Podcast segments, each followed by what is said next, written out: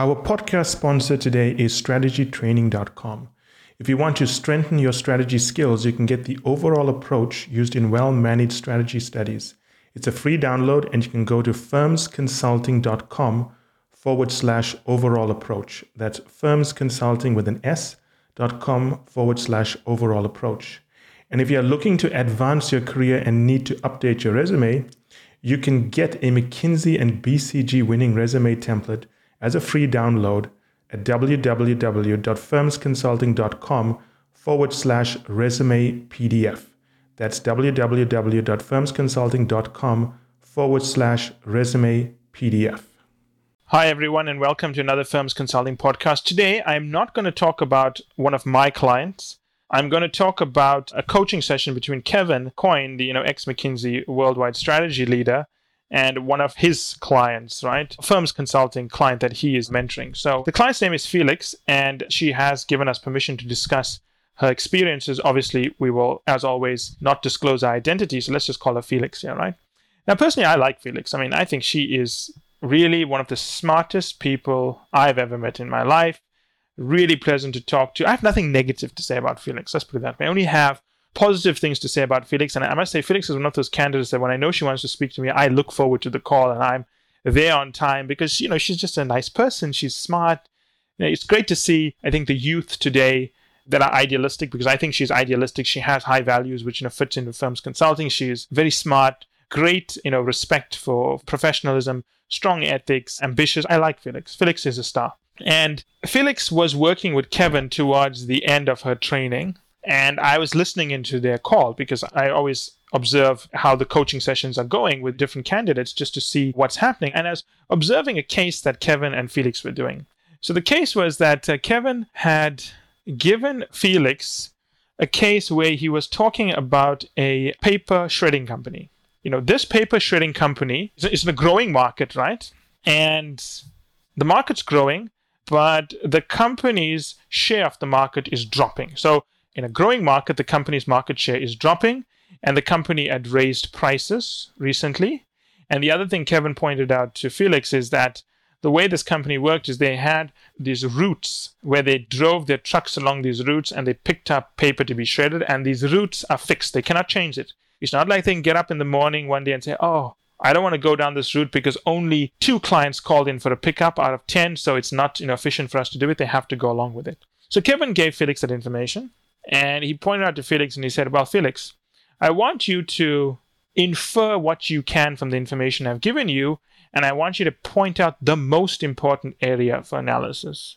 Now, what did Felix do, right? What Felix did is she went ahead and generated her structure to analyze the case. She then picked the areas of her structure she wants to analyze and she presented it to Kevin. Now, I think Kevin was, you know, he's a nice guy. He was, you know, quite polite in the way he was managing all of this. And the question is, did Felix do the right thing by presenting a structure? Assume her structure was correct. The question is, did she do the right thing? Now, I'm going to point out a very dirty secret that, you know, most people don't know. There are two kinds of McKinsey cases, as there are two kinds of BCG cases. One kind, which is ridiculously popular, and I'd say 60% of all candidates face these cases do not involve structures to be solved. I mean, you cannot solve it with a framework. This is such a case. If you want, go back and listen to the case facts that I gave you. Now, how would you solve this case? Well, before I tell you that, let me explain to you the different kinds of uh, McKinsey cases that you need to be aware of during your preparation. And this applies to BCG as well, right? So I'll talk from the BCG perspective. Kevin was doing the McKinsey perspective. But the point is this McKinsey has two kinds of full cases. The one is these broad issue cases. There's something happening in the sector tell us what we need to do to fix it. In those kind of cases where it's so broad and the solution and the problem is not clear, you have to generate a framework to guide your thinking, right? Such a case would be something like, you know, there's a company that is facing a drop in sales due to the arrival of new competitors. The client wants you to help them think through how they need to respond. That's a broad case, right? This case is what I call a specific case. Now, how do you know it's a specific case? There are characteristics of specific cases. One, a lot of information is given to you that is very, very detailed. The market's growing. The company raised prices. They are losing their volume share. They need to maintain their route structure. Now, when so much amount of information is given to you, it alludes to the fact that this is a case where you have to use logic to solve the case. If you present a structure you're going to annoy the interviewer. I'll tell you that right now. There's no structure to solve this case.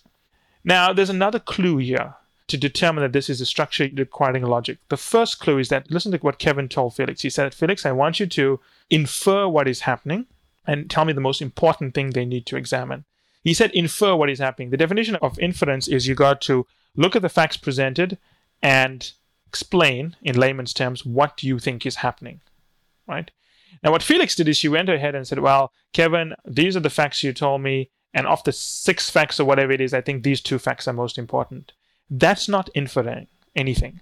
She was just prioritizing the facts given to her. Kevin didn't say prioritize the facts given to me, given that I gave you. He said infer what is happening from all of the facts given. So the way to handle this case is, let me explain to you how to do it. The way to do it is say, well, just one other piece of information Kevin provided. He mentioned that the margins are also dropping, right?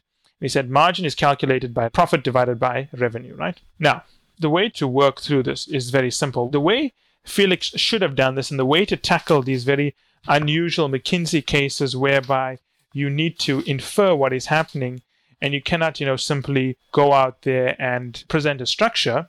The right way to do this is to say the following Okay, Kevin, we see the market's growing and the company's market share is shrinking. So the company must have done something to cause its margins and market share to shrink, right? So what could it have done? Okay, you told me that they've raised prices, right? And you told me their margins are also dropping. Now, according to your definition of margins, it's profit divided by revenue. So that's profit times volume minus cost. So revenue minus cost divided by revenue, right? So profit is revenue minus cost, and the equation can be rewritten as, as revenue minus cost divided by uh, revenue. So that's profit times volume minus cost divided by profit times volume. So we know that margin is going down, but we know that price is going up. So price is going up, right? So either volume is going down or costs are going up to cause profits to drop.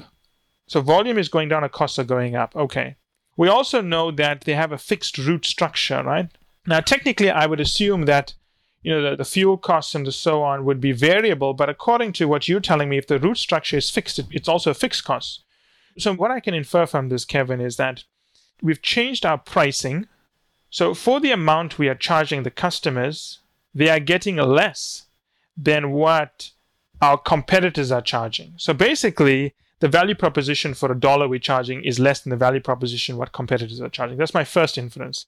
The second one is I think that our cost structure may be too high for the volume we have because, as you pointed out, customers are leaving, but we're forced to maintain the cost structure. So the efficiency of our cost structure is dropping. And in a fixed cost business, you've got to drive volume off the fixed costs so that you spread, you know, you're basically spreading your fixed costs over more units. So what I would like to then analyze here is looking at what we need to do to win back customers, whether that's pricing, changing our product mix, and so on. That's the first thing. The second thing I'd look to do is around costs. Is first I'd like to increase the volume of our fixed cost base. If that can't be done, then I'd have to look at a way to cut the costs. So those are my hypotheses, and we can talk about some of the data we need. Now, do you notice the difference of the way I did that? There's no structure for this. If you're thinking there's a structure out there, you are kidding yourself. There's no structure for that kind of case. But what you don't want to do is tell uh, Kevin, you know, this is my framework. This is what I want to focus on. These are going to be my priority areas because it's not going to work that way, right? It, it's never going to work that way if you actually do it. So when you're sitting down there and practicing cases and you're memorizing frameworks until you know you're blue in the face, you're only preparing yourself for 40% of McKinsey cases and probably 50% of BCG cases. And that's a very important point you have to remember.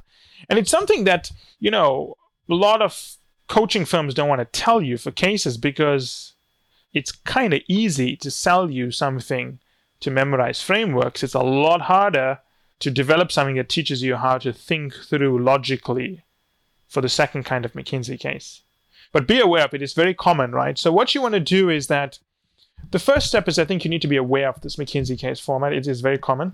And you need to be able to understand that when you hear terms like infer, what is the most important thing, you can't develop a structure here. You've got to actually dive into the data presented to you, interpret it, and present what you think is happening, the inferred ideas, and what you think the priority would be, which is your hypotheses, right? But be aware of these kind of cases. They're very common, but you also need to be aware of this in your own preparation, right?